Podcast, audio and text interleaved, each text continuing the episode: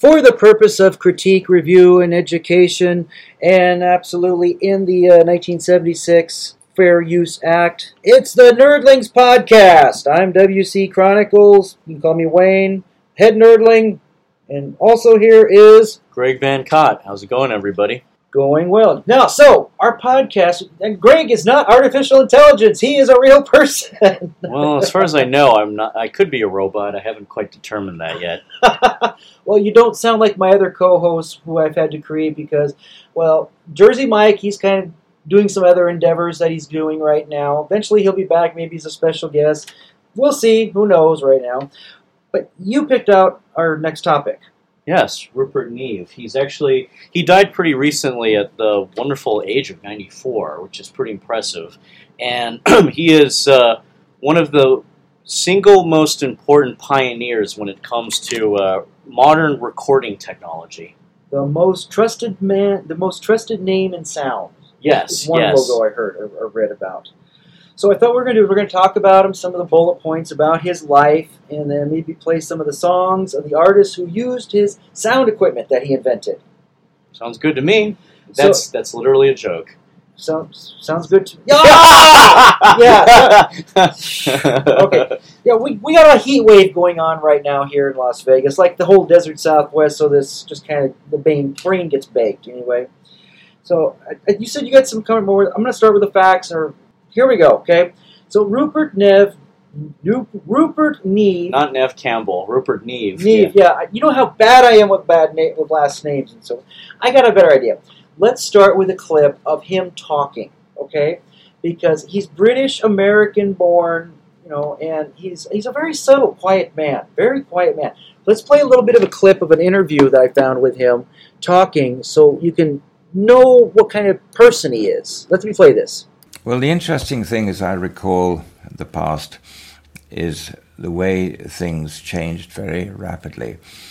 As we moved from the disc into tape, and we went from single track tape to two track, and then into multi track tapes.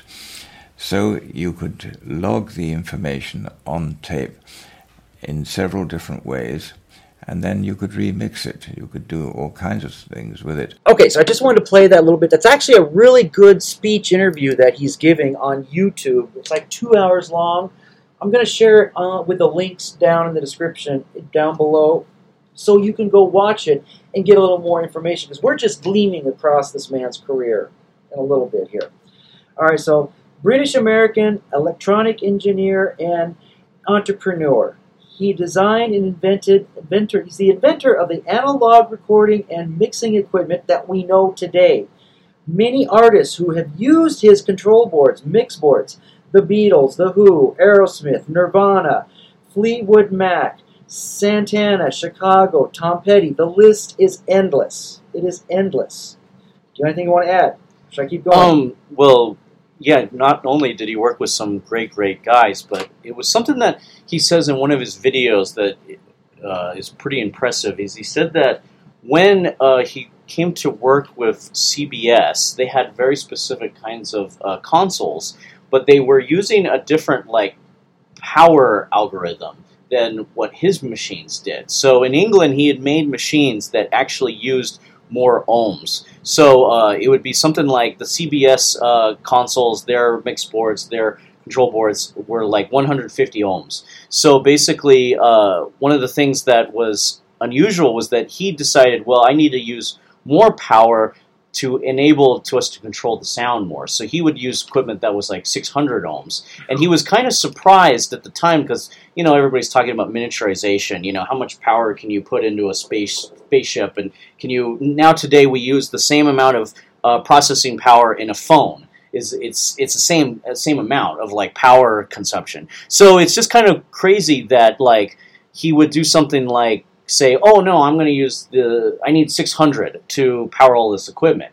But don't worry, the sound is going to be a lot better. And one of the other things that apparently he created was a whole new meter system. Apparently, the old boards, I might not be quite saying all this right, but as far as I understand it, the old boards used to uh, the meter was decibels, which you know makes sense. We use Right. decibels all the time, but he said I don't want it to be about loudness. I want it to be about volume, the actual like amount of sound versus loudness. So like it would be kind of like the example would be you could have a recording of a plane. So a plane is uh, uh, zooming and it's a huge amount of decibels because a plane is very loud. So we're talking about the loudness and yet the sound of it in your board could be because it was peaking. So because Yeah. you had such a high amount of decibels, so he created volume units. He made that the the the modern way to meter sound to measure sound because it was more about the quality of the sound in response to like what the word volume meant, meaning the amount of sound versus what he thought was what people were using as the amount of loudness. So he thought that there was a difference. So that's kind of the thing that might be a little bit confusing is that volume and loudness are not necessarily the same thing. It's like the Richter scale for the earthquake. Mhm. An, an earthquake at eight, like at 6.0, if you to go up to 7.0, it is like a hundred times more violent. Mm. It's the same kind of thing. Yeah, that, that that's actually a pretty good metaphor. Yeah. Okay, so I say let's jump in to play some of the songs. That's what we're gonna do. I'll, I'm gonna pick the first one. I'm gonna throw the Be- a Beatles song in there. We're, we're, we're just gonna pick, pick a couple songs to play of stuff that was recorded on Robert Rupert Neve's equipment that he invented. Right. Yeah. My first one is the Beatles. We can work it out. Try to see it my way. Do I have to keep on talking till I can go on? While you see it your way, run the risk of knowing that our love may soon be gone. We can work it out. We can work it out. Think of what you're saying. You can get it wrong and still you think that it's alright. Think of what I'm saying. We can work it out and get it straight or say goodnight. We can work it out.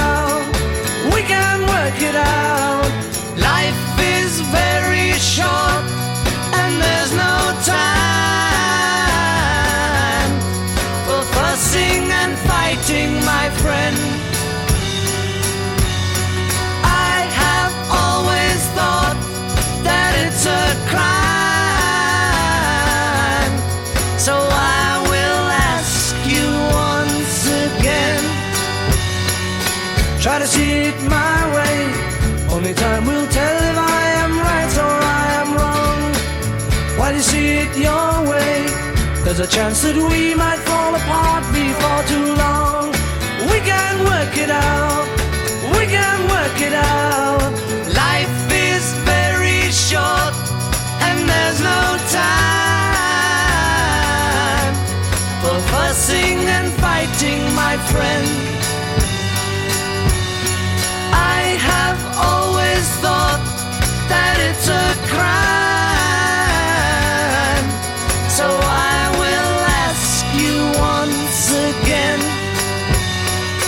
Try to see it my way. Only time will tell if I am right or I am wrong. While you see it your way, there's a chance that we might fall apart before too long. We can work it out. We can work it out.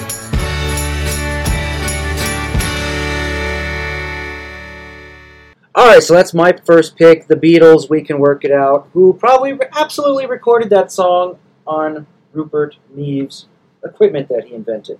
He uh, through his lifetime, he had as an entrepreneur, he had five companies that he would have. They would be Neve Electronics, Focusrite, AMS Neve, which stands for Advanced Music Service, and then he also had Rupert Neve Design, which was his very last company that he had that he was working with, and he does have an interesting website that you were mentioning earlier. Yeah, he has a YouTube channel. It's actually it's it's it's not much more subscribers than me, so it actually was kind of comforting to know that he was getting the same amount of subscribers and views as me, even at, at his age. Yeah, it, it's not a real exciting. I mean, he's not what you call. He's a very soft-spoken British person. But know? the videos are really cool because they'll talk about like these new decks and boards, and they're like these nice tutorials on how to use them and how they work and how they're supposed to make your sound better. And it was just kind of like, ooh, I would if Ooh. I if I bought something like that, I want to know more about how the actual hardware works because that has always been a little bit, you know, a little bit of vulnerability for me. So somebody would say, "Oh, look at all this gear," and I'll be kind of like, "Ooh, that's intimidating. I don't know how to work it." Yeah. But if you have like tutorials on like this is what it does and this is how it works and this is what you can do to you know help you out you know this will help you a little bit here that will touch things up a little bit better there that's actually good that's encouraging you want to have that teachable moment and it sounded like as far as i could tell that was another aspect to his personality that rupert was a also more of a teacher than he was just a guy who you know was constantly Tinkerer. He's not a yeah, tinkering yeah, he wasn't a tinkering guy. He wasn't a clockmaker, just that. He was also, you know, a guy who wanted to ha- have people understand how it, it worked. Yeah, yeah. All right, so he was born July 31st, 1926, in Newton Abbot, England. He was married to his wife for 70 years. He has five kids. Passed away February 21st, 2021, as a resident living in Wimberley, Texas. He spent his childhood years in Buenos Aires, Argentina, as his parents were missionaries at the time. And at the age of 13, while living there, that's when he began design and building amps and receivers components. At the age of 13, then by the, the age of 17, he joined the World War II started basically. He joined the British Army Royal Corps of Signals. I love that. I always find different things about military things like that you never know. Let's play your song, your choice. There was one about Dear Prudence. When you look up Rupert Neve, you kind of find stuff about the isolated tracks of Dear Prudence because they're it's very clear and it's very beautiful. So if you look up like Rupert Neve, Dear Prudence, isolated tracks, you'll find something that's really cool. Dear Prudence, won't you come out to play? Dear Prudence, greet the brand new day.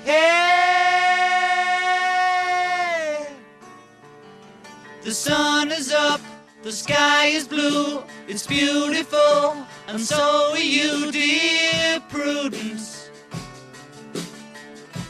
Won't you come out to play?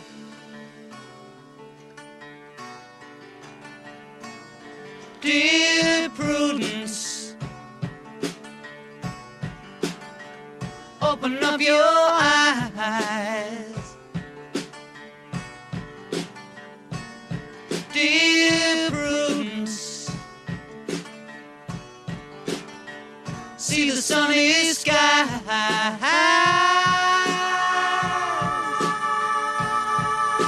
The wind is low, the birds will sing that you are part of everything, dear Prudence.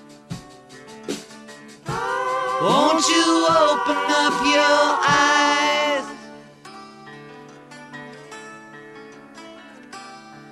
Look around, round, round, round, round, round, round, round, round. Look around, round, round, round, round, round, round, round, round, round. Look around.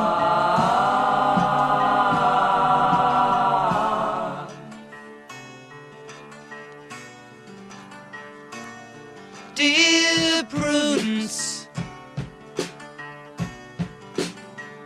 let me see you smile. Dear Prudence, like a little child.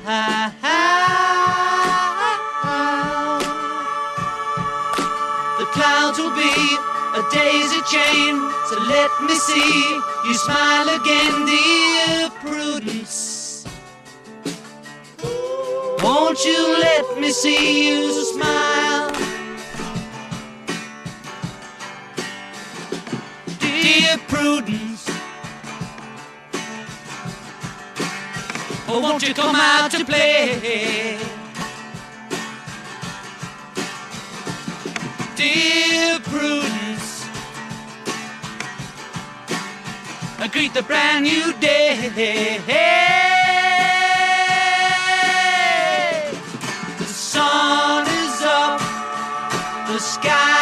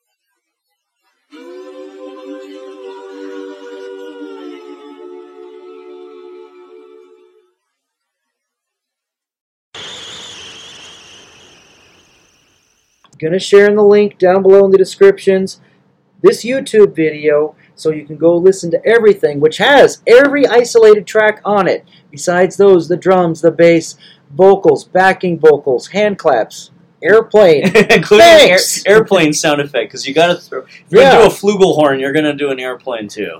All right, your turn for a fact or so. Oh, okay. Well, one of the things that Is, You and is I were this, is this the, the Lennon thing? The, the Lennon thing. When you say the Well, Lennon thing, that well, could be anything. Well, here, here's this name that you got here. Oh, right? Mike Mike Batchelor. Yeah. Okay, okay, Here, here's my story. Okay, okay. so back in the late, in the mid eighteen, eh, I'm, I'm calculating here, mid '80s, late '80s, there was this thing, this radio program that was sent out, syndicated, called the Lost Lennon tapes, where they would play rare demos from John Lennon's collection, things that he had, whether they be Beatle related or solo related. And there was a story that they were telling. Elliot Mintz was the host, who was John Lennon's manager at the time. And I, he was telling the story about how when these artists would have to do a recording, then they would go ahead and do the hours of the backtracking and then the vocals.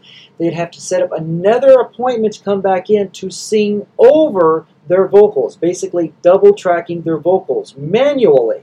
John Lennon just wanted a push push a button, basically. So you could push a button and it would double the vocals anyway, okay? That sounds like John Lennon. Yeah, I, I'm just kind of remembering these pieces from my brain, my brain from this, and then the name of the person who helped him do that is the person's name who I think you got here. So hand you the full. Here's the here's the here is the baton. Take it. Okay, well, it, it turns out that one of Rupert Neve's uh, inspirations was a guy named. Oh, sorry, I'm looking the wrong way. A guy named Mike Batchelor was one of his inspirations, and uh, I, I have some information here, but the text is so tiny. But the uh, basically, this guy was there in the studio. There's a picture of him here with Paul, and basically it says. Uh, aside from the massive channel and track increase, so they were able to do more and more and more tracks, Mhm. you know, not just doubling the vocals, that's one of them, but basically they had to deal with other innovations that made it light years ahead of time from any other period, including a limiter compressor on every channel. And uh, this is the norm these days, but was unheard of at the time it wouldn't be unreasonable to describe Mike Batchelor as the godfather of modern the modern mixing console, with other legendaries such as Rupert Neve, of course. So it's kind of like kind of like what you were saying. Like John said, "I want a button." That does this, and they kind of went, okay, well, we got to figure that out. Like, Yeah. it's like having, if you want to, if you want to make another '60s reference, it's like we have to build the bridge of the Enterprise, and we need a button that uses a tractor beam to pull the shuttlecraft in. you need to invent that button because otherwise, I, I'm going to say. Uh, commence commence tractor beam and nothing happens. I need a button. Give me the damn button. yes, and that story I was told, that was the name of the guy that, that he mentioned, and so we put it together. That's it. That's Mhm. it. Okay, that The- makes perfect sense. The double track into the vocals. Perfect. Perfect on that. All right, so back to his more facts about him, right? He began at the age of 17, he went into the military, Royal Corps of, of Signals. After World War II, that's when he began recording. He would he basically would would do recordings of Winston Churchill speeches in the 1940s. These are recordings that were then distributed on lacquer acetate disc to radio stations for British radio stations to broadcast. Okay, and then in the 1950s, he created another company which was called Red Rediffusion. Rediffusion. Business behind then, which was the early incantations of radio and TV signals through wire relay networks. For the layman's term, that is also known as the technology of what is the forerunner of cable TV. Amazing. okay, so then you know, again he got working with the Beatles, made it a transistor-based mixing board, consoles with equalizer, like you said, and then so basically all the there's this equipment is starting is all over in the world still. We're we're talking about the Hit Factory in New York City. This is the original equipment that is still in Abbey Road that artists still go and use to this day because they want the quality and the product that they get from that equipment from what he invented. yeah, it's like an explosion of technology that is still relevant, which is kind of amazing. It's, it's amazing, amazing. So I think inject another song here. I'm to play something. The, the other artist, The Who. I'm to say better. You better. You better bet your bet. You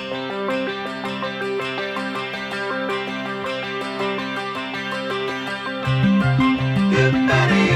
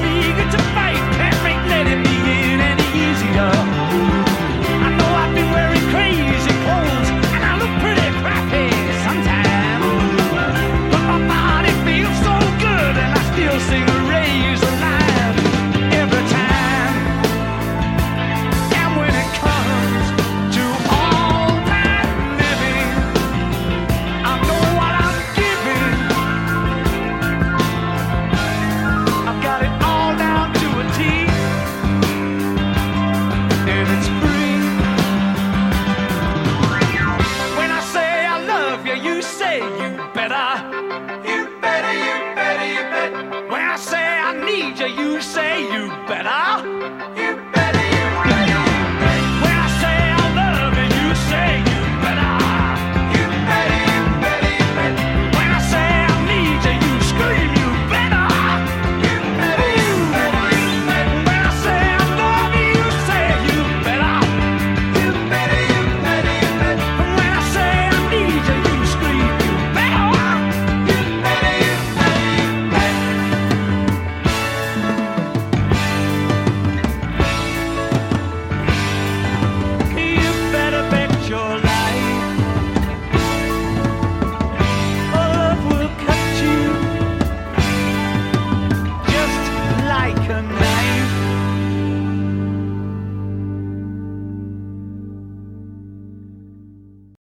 All right, that is the Who doing "You Better, You Bet," and of course, it was probably recorded on some Rupert Niv.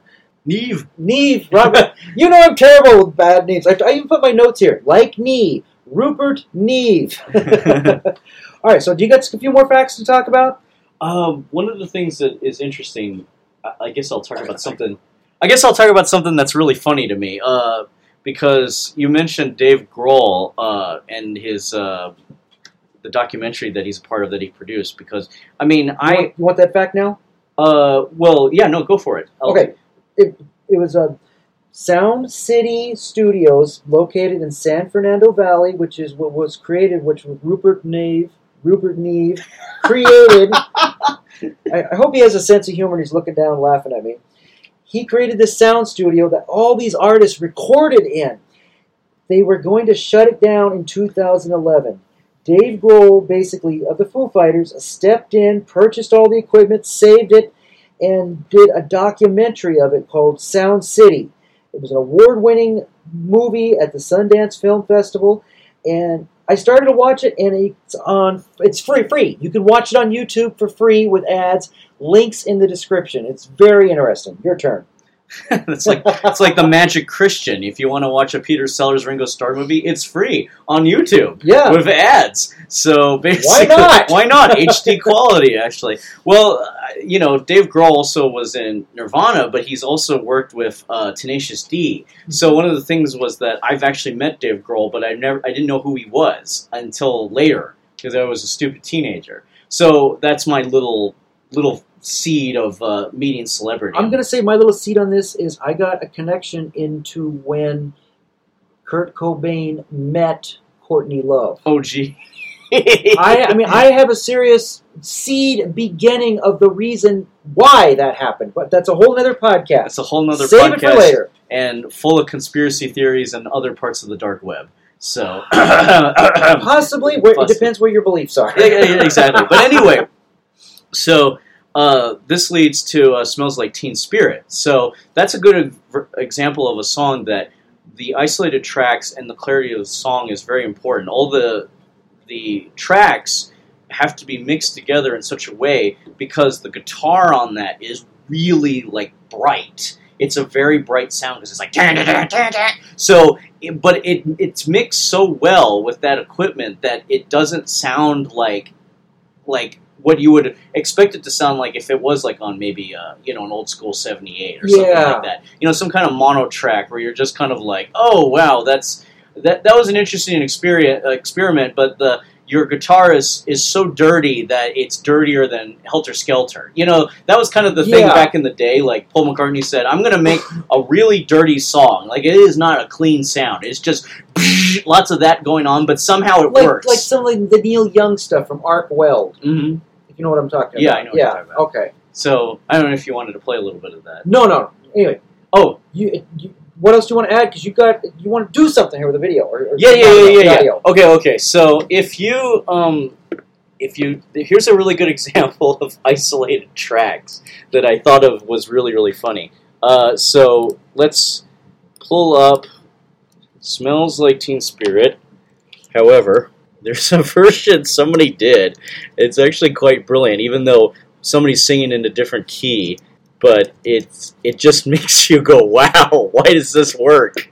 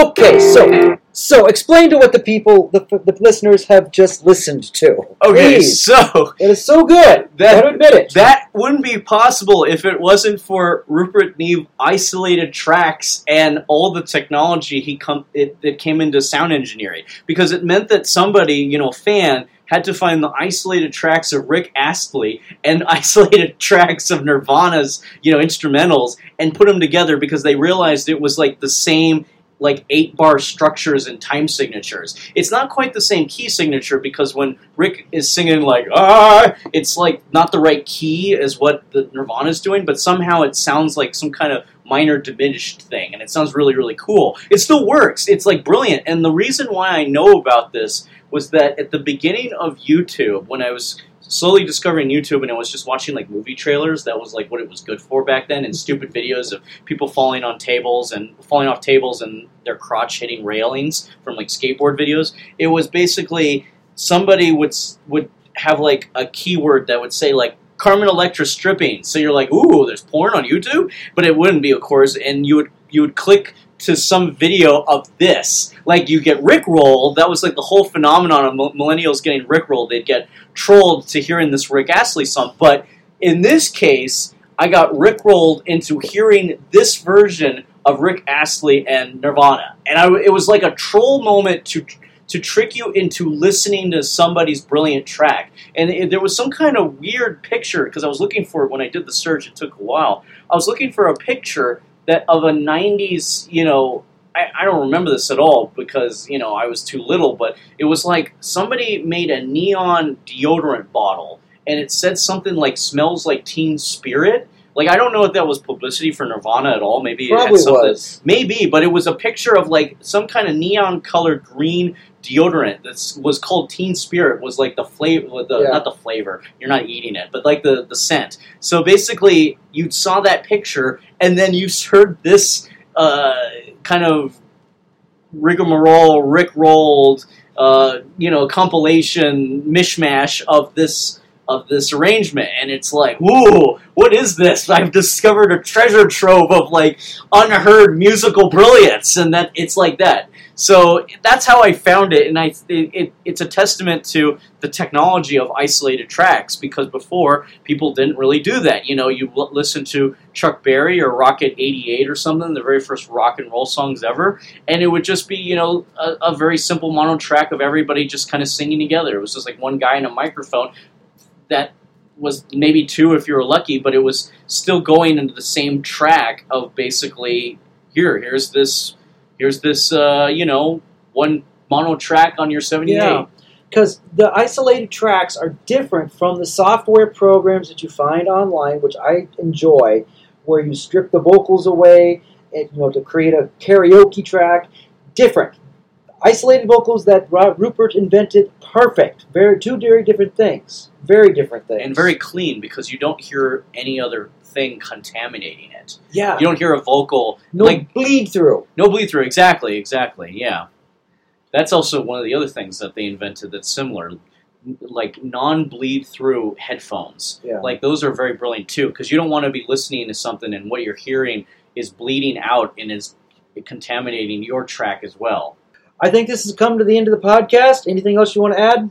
Uh, I hope you loved that Easter egg. that Yes, was uh, that- that, was like That my. is, that's kind of a thing we do. A nerdling Easter egg. We need that. I was there. looking for the humor in the moment. It's there. It's there. All right. So down in the links, you're gonna find it's like a two-hour speech of what Rep- Rupert Ner- Rupert Neve. Rupert Neve, think of Neve. I'm gonna think say of Stewie's teddy bear, and then that'll still screw me up.